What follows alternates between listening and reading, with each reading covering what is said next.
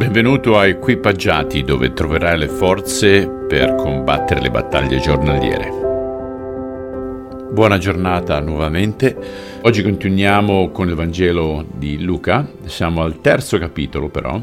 Leggiamo dal versetto 1 al versetto 20. Durante il quindicesimo anno di regno dell'imperatore Tiberio Cesare, un messaggio di Dio giunse a Giovanni, figlio di Zaccaria, mentre viveva nel deserto. In quel periodo Pilato era governatore della Giudea, Erode era tetrarca di Galilea, suo fratello Filippo della Iturea e della Traconitide e Lisania di Abilene, sotto i sommi sacerdoti giudei Anna e Caifa. Giovanni si spostava da un posto all'altro lungo le sponde del fiume Giordano e predicava che tutti dovevano essere battezzati per dimostrare che si erano convertiti a Dio e allontanati dal peccato e che potevano così essere perdonati. Si realizzava così ciò che aveva scritto il profeta Isaia, Giovanni era una voce che grida nel deserto. Preparate la strada al Signore, allargate il sentiero davanti a Lui. Spianate le montagne, colmate le valli, raddrizzate le curve, rendete lisce le strade scabrose. E allora tutta l'umanità vedrà il Signore mandato da Dio.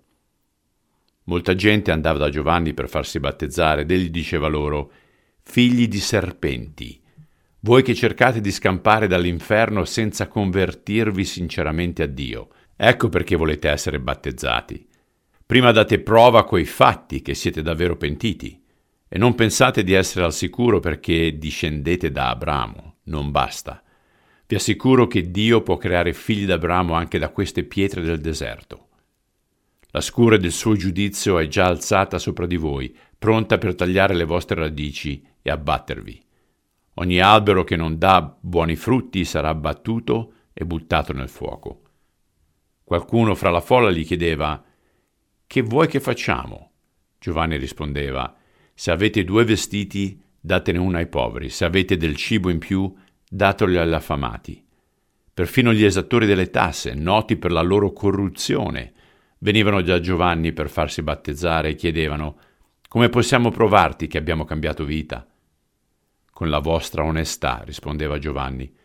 Non riscuotete tasse superiori a quanto esiga il governo romano. E noi? chiedevano alcuni soldati. Che dici di noi? Giovanni rispondeva Non estorcete denaro con minacce e violenza, non accusate nessuno con false denunce, siate soddisfatti della vostra paga. Intanto tutti aspettavano che il Messia arrivasse presto ed erano ansiosi di sapere se fosse Giovanni. Era questo l'interrogativo del momento e se ne discuteva ovunque, ma Giovanni disse a tutti Io battezzo soltanto con acqua, ma presto arriverà qualcuno che è tanto più forte di me, al quale non sono nemmeno degno di allacciare i sandali. Egli vi battezzerà col fuoco e con lo Spirito Santo separerà la pula dal grano, brucerà la pula col fuoco eterno e raccoglierà il grano nei suoi granai. Giovanni si servì di molti avvertimenti del genere mentre annunciava la buona notizia alla gente. Ma dopo che Giovanni ebbe pubblicamente criticato Erode, governatore della Galilea, per aver sposato Erodiade, moglie di suo fratello, e per molti altri mali commessi, Erode lo rinchiuse in prigione, aggiungendo così un altro peccato alle sue innumerevoli colpe. Padre, è bello vedere come anche gli esattori delle tasse, che erano mal visti da tutti quanti, chiedevano a Giovanni come possiamo provarti che la nostra vita è cambiata.